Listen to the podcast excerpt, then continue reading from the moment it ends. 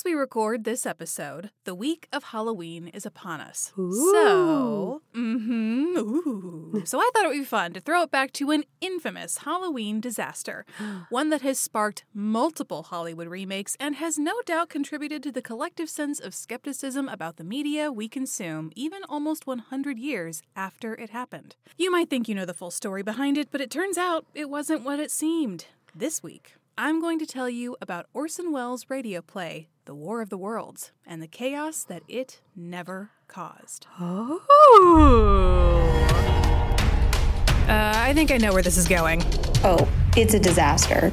I'm so intrigued. Uh, just wait, it gets worse. We are just the masters of disasters, aren't we? Calamity Janes.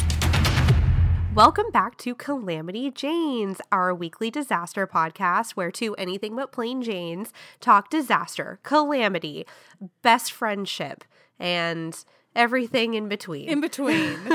I'm Madison, and I'm Bailey. and we're going to get down to it. And uh, I'll apologize, I'm getting over a cold that my daughter gave me.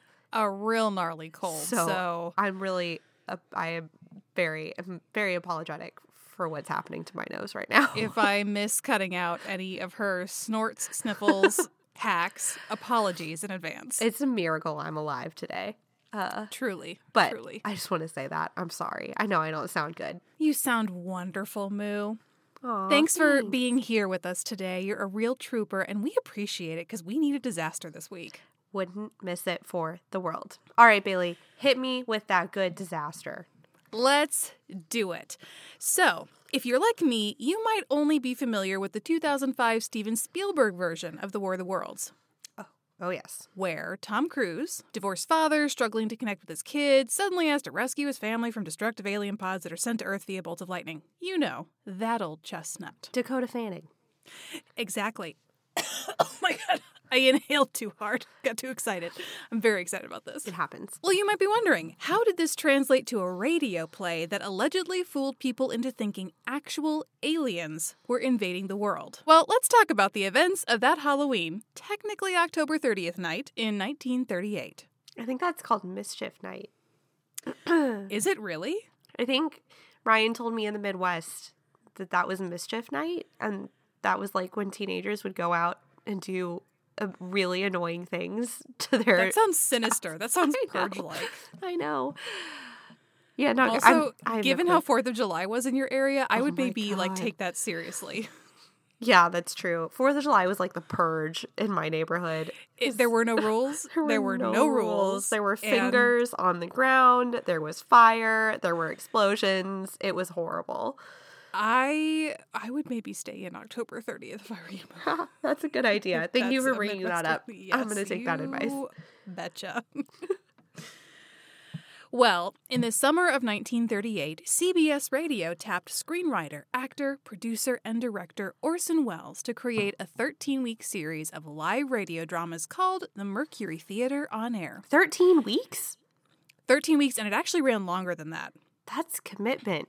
Uh, So Yeah. it was like, but each week is a different story. It's not the same Yes. story. Okay. Yes, yes. These included radio drama adaptations of famous works like Dracula, A Tale of Two Cities, The Count of Monte Cristo, Treasure Island, etc. Very cool. Yes.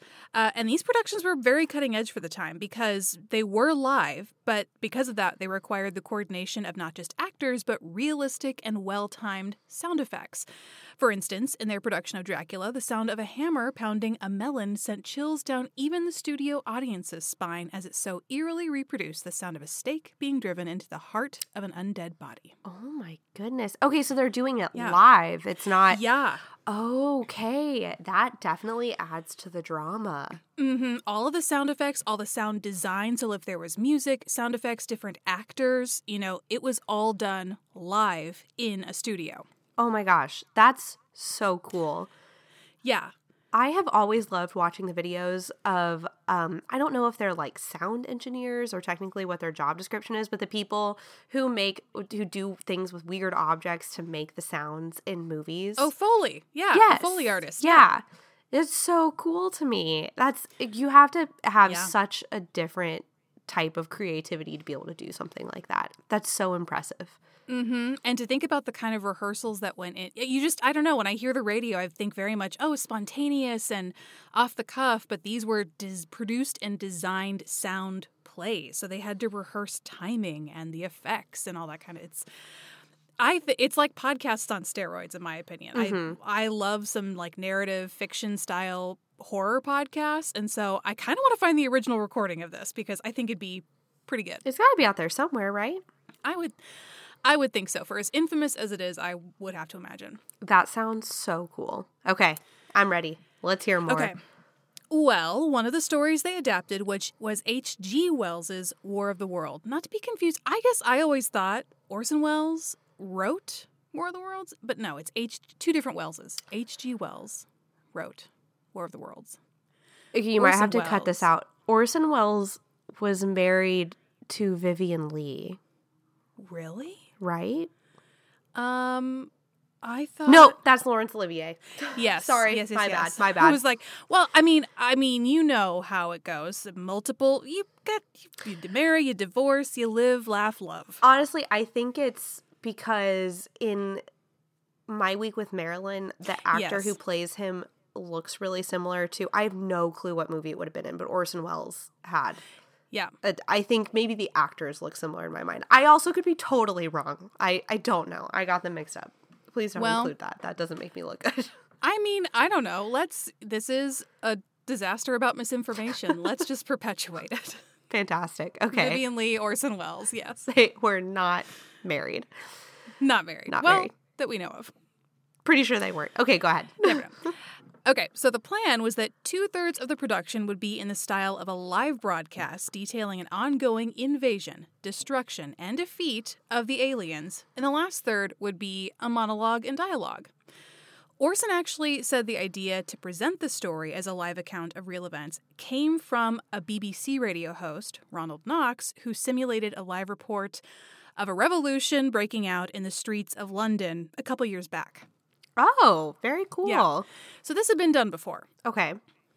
It sounds like a good idea. It sounds like exactly the kind of thing that we would be interested in.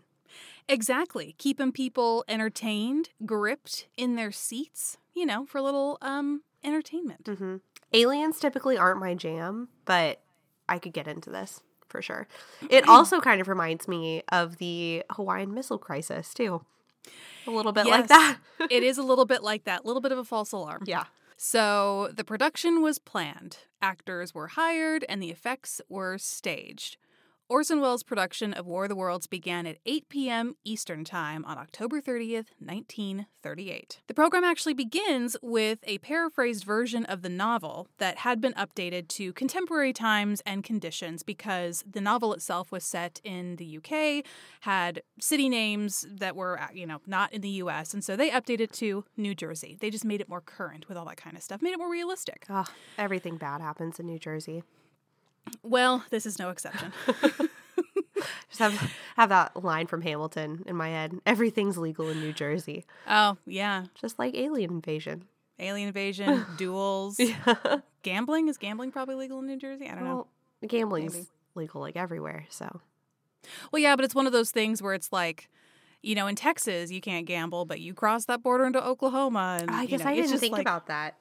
Yeah, Wow, I just always associate you with gambling because you make such a point of doing it every time we're together. I. You know what? Someone has to take. There's luck to be had out there, and someone has to find it, and Yeah. I'll be that person. well, no one wants to gamble with me because no, I'm you have the worst luck.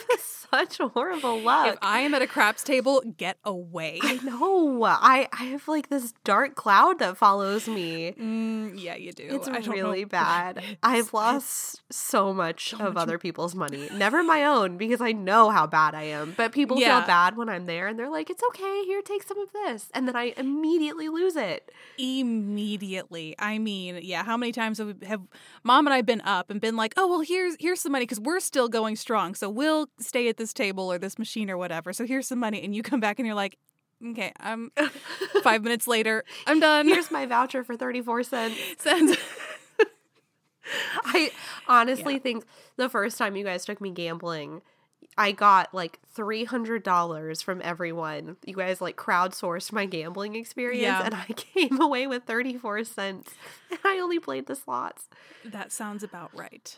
That does sound about right. Um, I also remember you came. I was at a roulette table doing pretty decently, and you walked up and you just lost it all. And like, Immediately, yeah, immediately. And I was like, I don't know what to tell you, man. I'm still going strong. So I'll see you later. gambling is not for me. That's not a bad thing.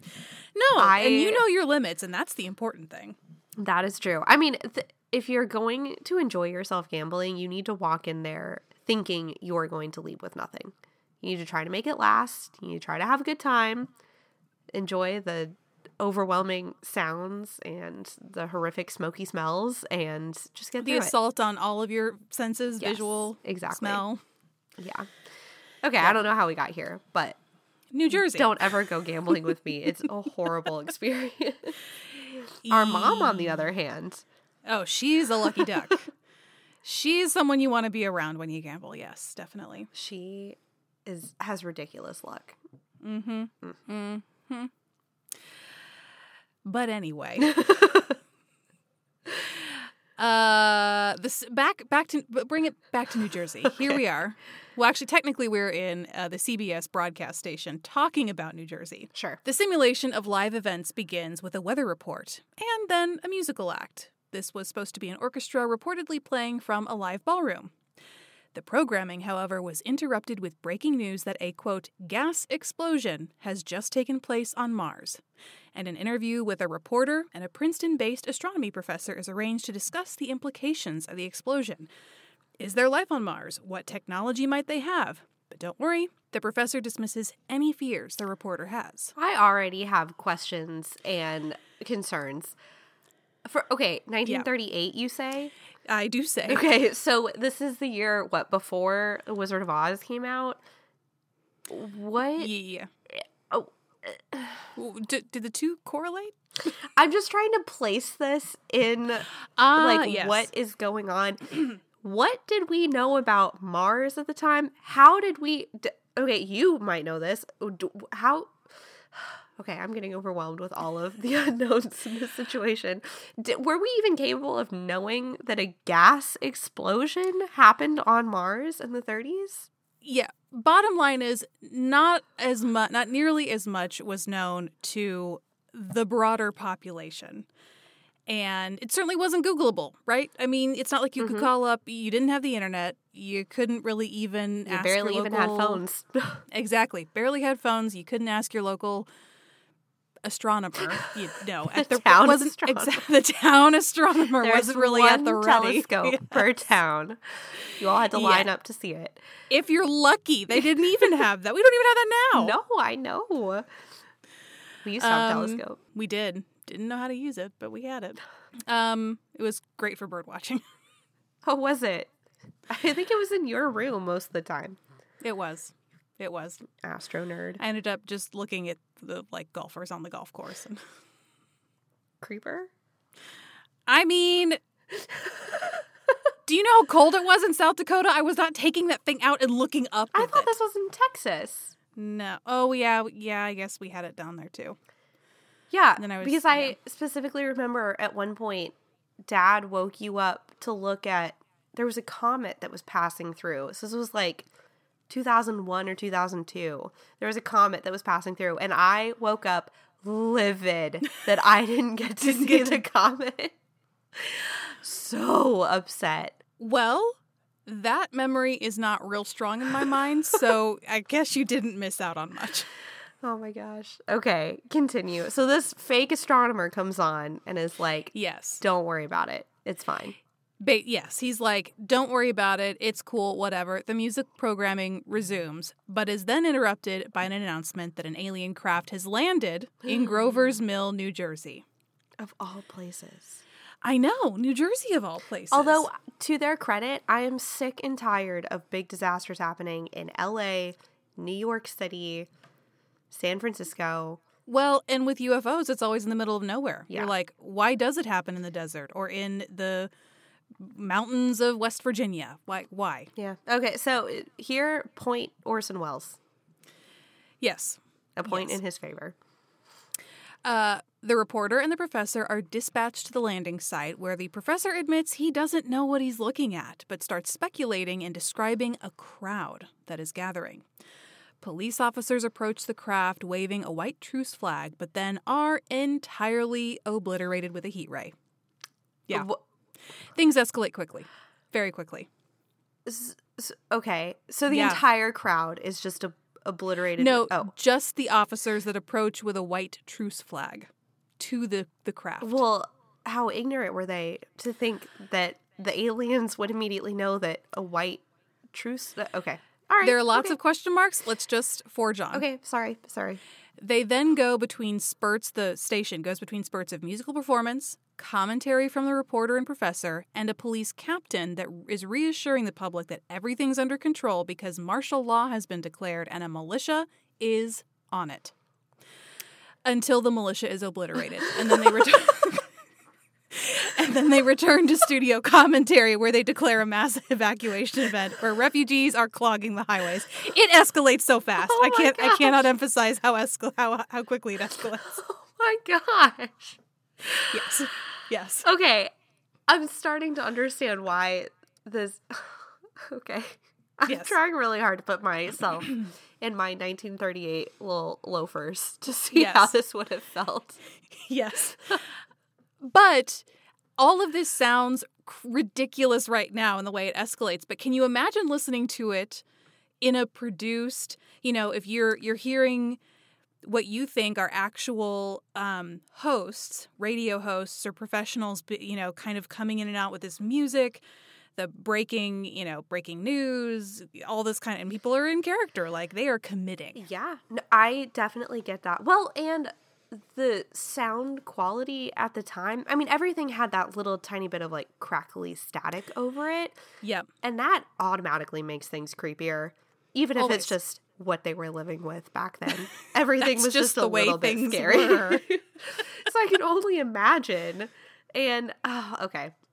I'm sure it was really, really terrifying at the time, especially when uh, we don't even know what's coming out of this thing, but all of a sudden just psh, heat ray. Just Yeah. vaporize all of our police officers. Okay. Yep. And Yeah. then what does he think martial law is? go- Okay, that's fine. I'm not. I I, don't- can't get into it.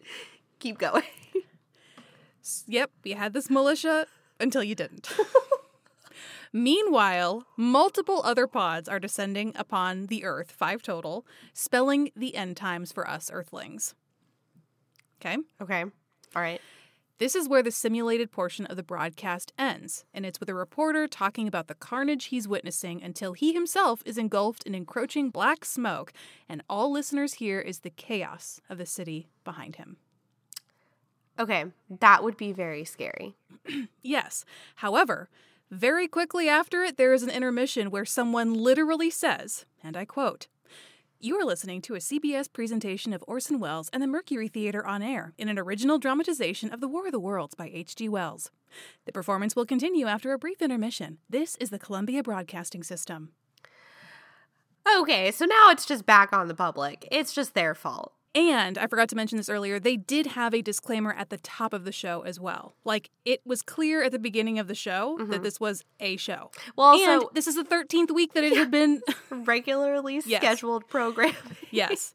And granted, not all of them were this kind of live action style of broadcast, Mm-hmm. but like, this is very clearly the hour where they storytell. Oh my goodness. Okay. All right. All right. I'm trying to give them credit. I'm trying to imagine how freaky it would be.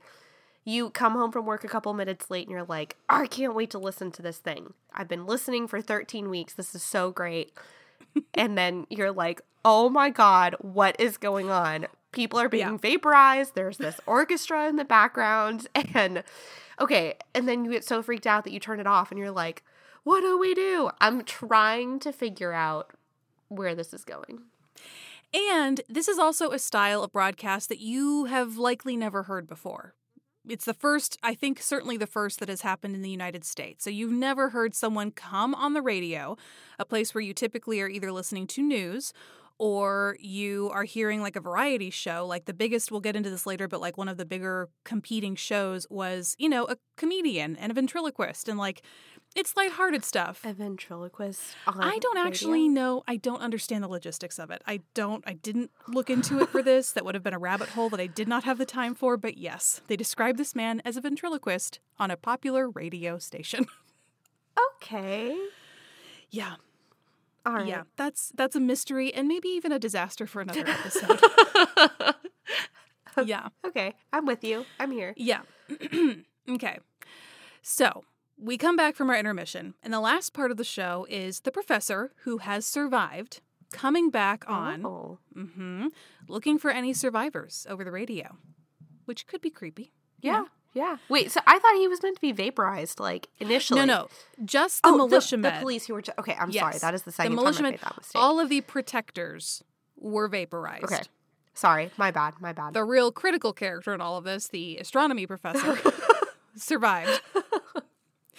So he's surfing the radio waves for any survivors, and he finds one delusional guy who wants to use Martian technology to rule both species, which, I mean, dream big, I guess. Wha- oh. Okay.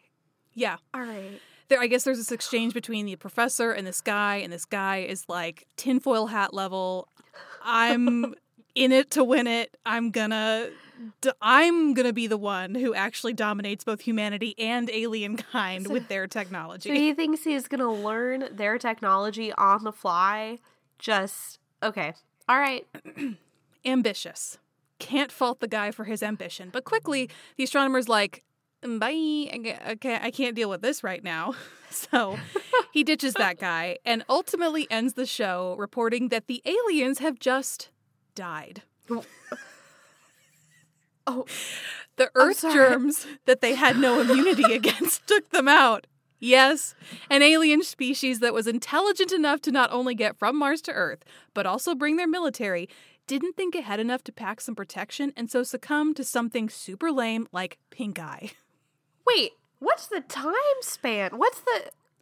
Oh, the duration of all of this. That's my next line. Good, good for you, Moo. The duration of all of this, from Martian gas explosion to the pink eye death, was 40 minutes.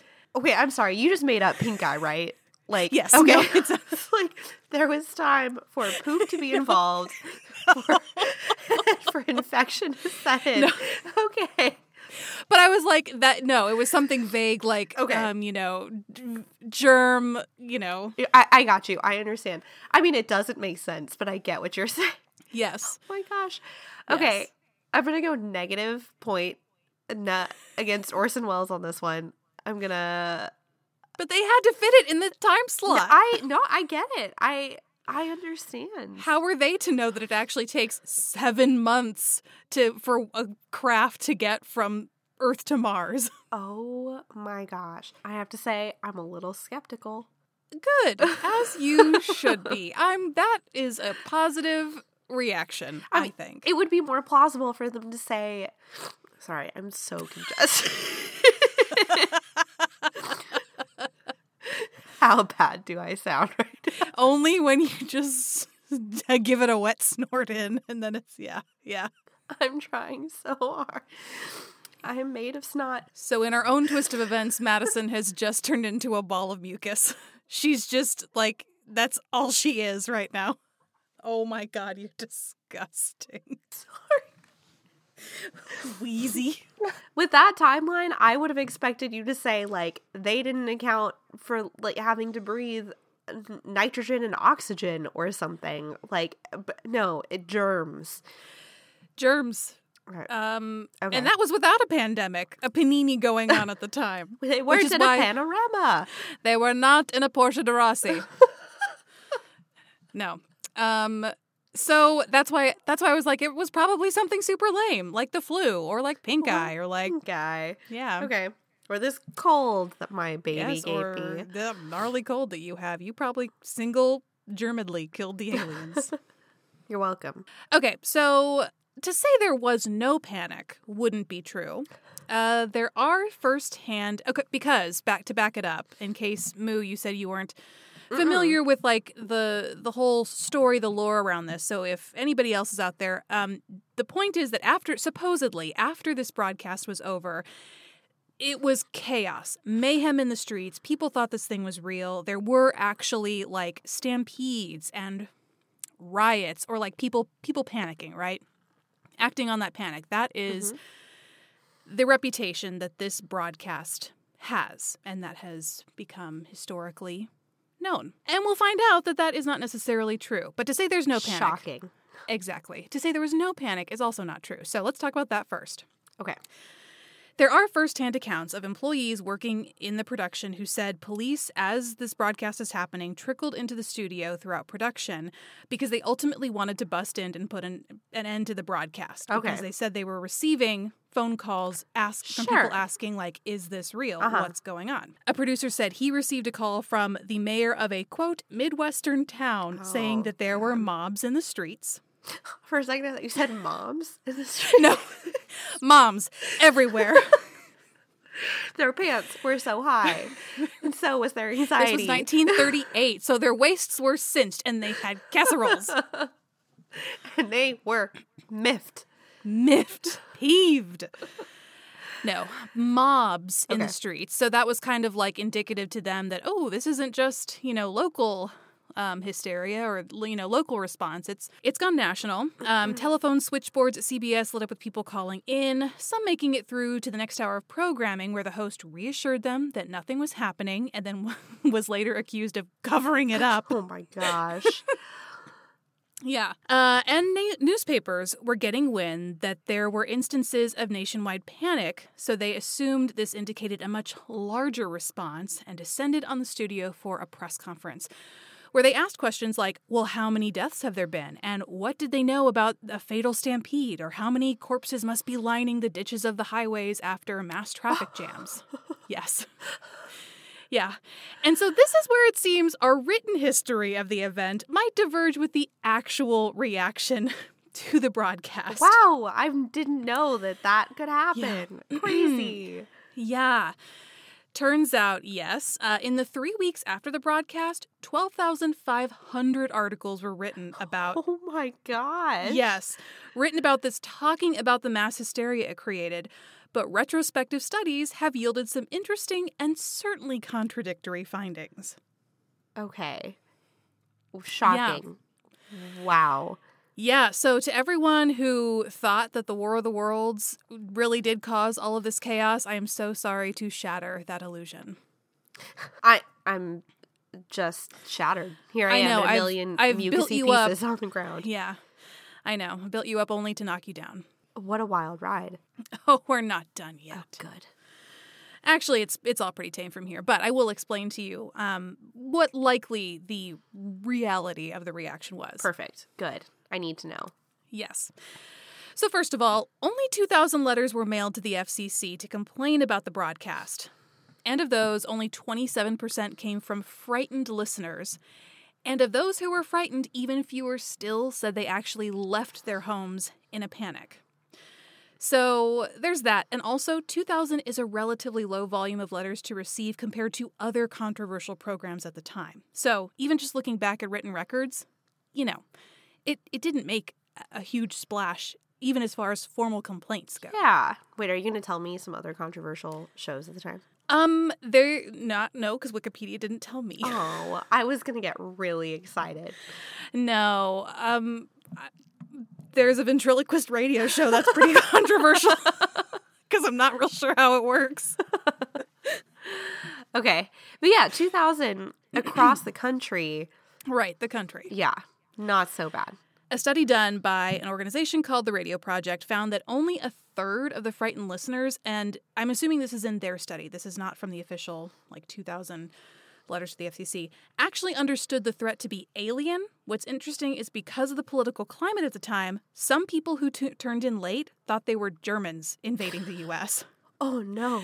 Yeah. With their heat guns? Yes, with their with their heat guns, and then they just died of germs. Apparently. Oh my gosh. Yeah. That makes it so much better. Yeah. He died of yeah. Flew in on their spacecraft and then died of the germs. Um, that's one point. Next uh, is that night, 5,000 households were surveyed. Only 2% of them said they were listening to a radio play, and no one said they were listening to a news broadcast. So of the people surveyed, no one thought they were listening to the news. Most of them said they were listening to the competing and more popular program, the Chase and Sanborn Hour, which is the radio ventriloquist. I'm having a really hard time focusing on your story because I must know more. about the radio ventriloquist, I am so sorry. I keep teasing you with this. I know nothing What's about it. What's the point of involving the doll? Is it I don't, I don't leave know. him out of it? He's don't innocent and know. But it also sounds like they had live studio audiences. Oh, but okay. again, But it's not like it was a big audience. So you're literally putting on this physical performance for what, 50 to maybe 100 people. And then the rest of the nation just gets to hear your voice go like this. and, right? Like, I mean, it would definitely make sense for there to be at least or like a live audience or a recording, a visual recording going on. yeah, That is just still so fascinating. I know. I know. oh my gosh. And maybe here's this, could be on me. The actor who did this was a ventriloquist, so I could also just be mischaracterizing the nature of the show. Maybe there was no ventriloquism. It just happened to be that the actor was a ventriloquist. I like our that- version better. yes, th- I do know that there is ventriloquism involved somewhere. I just Okay. don't know what. Yes, and it was a very popular show. So Interesting. I also just forget that th- there there was a time when everyone huddled around the radio at the end of the day yeah, and did that instead. God, that sounds boring. yep, that was the main source of entertainment. But here we are, huddled around our speakers, listening to podcasts. Hey, full exactly. circle. We have We're come back. full circle and talking about how we would listen to a podcast that did this exact thing. So it's like, you know, what are you going to do? yeah, that's true. Maybe they were onto something. Maybe. The most common response was said to be contacting people who had heard this and were concerned, contacting local newspapers or police to confirm the events. For instance, some New Jersey precincts say their call volume was up almost 40%, and this is confirmed with, with many precincts, you know, across across the nation. Well, New Jersey makes sense. exactly. That I get. Yeah. But people are pointing out calling someone to conf- to verify the validity of what they're hearing is actually a very logical It reaction. very. and when they hear that it's not real, you know, it's not the overreaction that that was reported of people clogging highways and rioting and stampeding. And so, yes, it might have elicited a response from more people than they thought who who assumed this might be real. But if the most extreme thing they did was call to verify the information, it's not all that sensational. Yeah, that's true. I mean, if I heard something so shockingly, I guess not realistic's maybe not the right word, but if it really, it, the production value sounds like it was excellent. Yeah. So something realistic like that, I would, I, I get that reaction. That makes sense. Yeah. Yeah. And so someone pointing that out to be like, you know, there weren't um, they checked hospitals and they're like there weren't a lot of people like checking in because of panic or injury from my panic gosh. or you yeah. So they're like there there just isn't a whole lot of data outside of what is reported that Yeah. points to this being the mass hysteria that people think it was. Wait, did people just check into the hospital when they felt panicked? Was that a thing that you could just like go to the hospital and be like, ah? I feel scared, hold me, maybe. Or like, me drugs. I need I don't I don't know. I don't either. Just when you said checking in for panic, it's like, what do you just walk in and go? Or Oh if, if you're like you're fleeing, you're on the highway Yeah. and you get trampled, stampede. You know, there wasn't like mm-hmm. mass in, injury or casualty. Yeah, I got you. Yeah, yeah, yeah. Or or just people saying, "I need a Xanax, please." Yeah, in looking back, it is almost entirely newspaper reporting that covers the impacts of the broadcast and also criticizes radio as a medium for the ability to deceive in the way that it did. Uh, pot Mm-hmm. meat kettle. So historians speculate that this could be the result of the newspaper industry pouncing on this as an opportunity to discredit radio, since the medium had been siphoning off their ad revenue, which was a big deal in general, but this is also the tail end of the Great Depression, so there wasn't a whole lot of advertising money to go around, right? Oh my gosh. Yeah. Those pesky newspapers. I know, and how they would have gotten away with it too if it hadn't been for those meddling children. Meddling kids. Whatever. You were the Scooby Doo lover. Uh, still am. Uh, it also doesn't help that Orson Welles over the years has fueled the fire a little bit. He has made conflicting statements on whether or not he intended to deceive anyone. At first, right, CBS was like, we're going to need you to go out and make this very scripted statement about how you never intended to induce panic, okay? Which he does. Uh-huh. Um, but then the more he's asked about it over the years, um, It's cheeky He- and yes, he would add a wink and a smile to his statements, and he even once did say that maybe he did want to fool people to get them thinking critically about the media they consumed. And so it's like, is that just something that over the years, after thinking about it and like looking at the reaction, he wants he to like, stay relevant. yeah, that's what I was doing. Yeah, Mm-hmm. Okay. I mean, that sounds like something Orson Welles would do. yeah. Yeah, I mean, and it could have been, it could have, who, who knows? But just to go back and look at how, you know, the actual reaction to the best that you can based on records that are available, look at the news reporting on it, and then think, wow, this, we really blew this out of proportion. That is so interesting. I had no idea that this Yeah. did and didn't happen. it both did and did not happen. so that is the War of the Worlds disaster that wasn't. That's fascinating. What an excellent story, Bailey. I thought that was kind of fun, kind of relevant. Think about this on Mischief Night as you go out. Yeah, I hope that I didn't butcher that retelling because Me- I, me I might have just made something up. And What if you just start a nationwide? What if you start a nationwide trend and incite all sorts of violence and mischief? I do my best. That's what I do. I try to do every That's what I day. do. Yes, that is that is truly your character, Madison. really, just stirring the pot. Oh my gosh. Now you have me paranoid about what's going to happen in my neighborhood on Halloween. Sorry, but that is the first thing I thought of. Was like, oh, if that is true, your neighborhood it must be lively. Fourth of July was like the eighth Purge movie or whatever the political one was. With Yeah. it was so scary. It it was wild and loud and Dangerous. sensory overload, danger, danger fire. Yeah, so not good. And that oof oof yeah. What a fascinating story, Bailey. You did such a good job.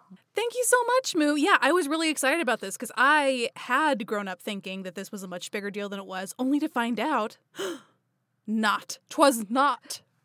Still my favorite meme ever. Twas I who set the house ablaze. It never fails to make me feel better. It's true. It's so true. It's a good one. Ah. Well, twas I who ruined the War of the Worlds disaster for you, and I'm sorry if I did. Not, no, I'm not. Well, it does sound really similar to, again, I think it was in the 70s that the BBC aired what was supposed to be like a documentary of a haunted house. And there was, they set up a whole bunch of things and people called in and were like, oh my gosh, this place is haunted. This is mm-hmm. terrifying. And people had like heart attacks and panic attacks and things were awful. And I'm sure it probably wasn't that bad. Yeah, or uh, didn't that happen with Blair Witch? Like people were like, "This is real." Oh, that's what I did with Blair Witch because I was yeah. like nine when I watched it. Yeah. Anytime there's like an, it's so cool to look at innovative uses of mediums in to the point where it like it is so, or like paranormal activity. I was convinced that I was haunted walking out, even though it was like super low budget, minimal effects. I was possessed. You could not tell me that I wasn't going to see a demon. Was it uh Colleen who had to sleep on your floor after she watched it? No, we have talked about this, but you've already brought up this very embarrassing moment. Twas I who had to sleep on the floor because it was I that was so scared after paranormal activity that I went into my roommate's bedroom and I slept on the floor because I had so convinced myself. Paranormal Activity was like groundbreaking horror. It was very scary. It was. Um, and and again, so is Blair Witch in my opinion. I know that Blair Witch kind of gets pooped on these days, but I thought that was a very scary movie. I haven't been brave enough to watch it since I was like 9 or 10. you were allowed to watch it when you were nine or 10? Um okay, we had a mom who worked and Bailey, you were in charge of me after school. Who do you think let me watch it? I never it. even watched. I never even watched it. I only very recently saw Blair Witch, so I'm not sure who you well, are you to allowed blame. me to watch it. I didn't allow anything. I was I wasn't even really home all that often. I would go to like dance after school. You I, I very specifically remember watching it in your bedroom. I remember the okay orange yeah, walls with because you never snuck into my room to do things that you weren't supposed to. You literally just told me the other day that you would take my sheets off my bed and run around with them as a cape on your back. I had no idea you did that, but that was probably why my bed was so messy. that is not why your room was so messy. Your room was disgusting because you are disgusting. I don't recall that. No. Empty Diet Coke cans everywhere, apple cores strewn about. no, that's not true. That's not true. Yes, it is. No, it's not. Uh, Bailey still sometimes forgets to bring her toothbrush with her on trips. What are you doing right now? What is this? What I are we think part of doing? The appeal of our podcast is the sisterly banter. At This least that's isn't banter. This is you telling my secrets. And for the record, my toothbrush and toothpaste are packed in my hospital bag. So there, already. Well, I'd hope so. What kind of impression do you want to make on this child? okay, well, I'm not due for three weeks, so I would have to say I think that is pretty good. Okay, get off my back about my toothbrush. Pretty par for the course. But I am proud of you. The I bar have- is low. I also have very sensitive gums these days, and so I don't want to be anywhere without a super soft toothbrush. I'm not gonna lie. That that is sense. something that age has taught me. You have grown wiser as you've just gotten so old. And my gums have receded and become very sensitive. So that has Well, that's also probably because of all the Diet Coke and apples. No, it is because of tooth grinding. That too. Bailey's already had a gum graft because And I'm gonna have another one once this baby gets here. Why are you telling on me? Why? So Why? fun. I don't get to do it anymore. It's been so oh long since I've gotten to do this. It's the annoying Okay. little sister. I am shutting this down. You are a giant ball of mucus, and no one wants to hear your congestion hacking all over the mic. Okay? Okay. Well, I think that's it for this episode because I can't hear you talk anymore about whatever is about to come out of your mouth. So, Madison, sign us off. Spooky Halloween. That's not a sign off, but yes, it is Halloween week. We hope all of you have some spectacular haunts um, while still staying, staying safe. Get lots of candy, but don't eat it all at once. Or do. We're not going to tell you what to do. Or do. Who cares? It's Halloween. Like, you do you. But if you uh, send us pictures of your Halloween costumes, Oh my God, send us a picture of your costume, especially if it's disaster related, but even if it's not, send us a picture. And if you could do us a solid, whenever you knock on someone's door, instead of saying trick or treat, say Calamity Jane's. Just like, just some advertising if you could. that would be amazing. I mean, you are Ideal. You are our best friend after all. It's true. You are our best friend. And so we put a literal show on for you every week. It's the least you could do. It's the least you could do, and we thank you so much for that. Yes. Also, after our last episode, we got two more uh, emails, and I've yet to respond to them. But thank you so much. Again, it makes us so happy. It does, and and just because we don't respond to them right away, it doesn't mean we don't see them. We see them. We appreciate them. We thank you so so stinking much. Yes, so fun. So have an amazing Halloween, a safe Halloween, uh, and that's it. We'll talk to you guys next week. Goodbye. Bye.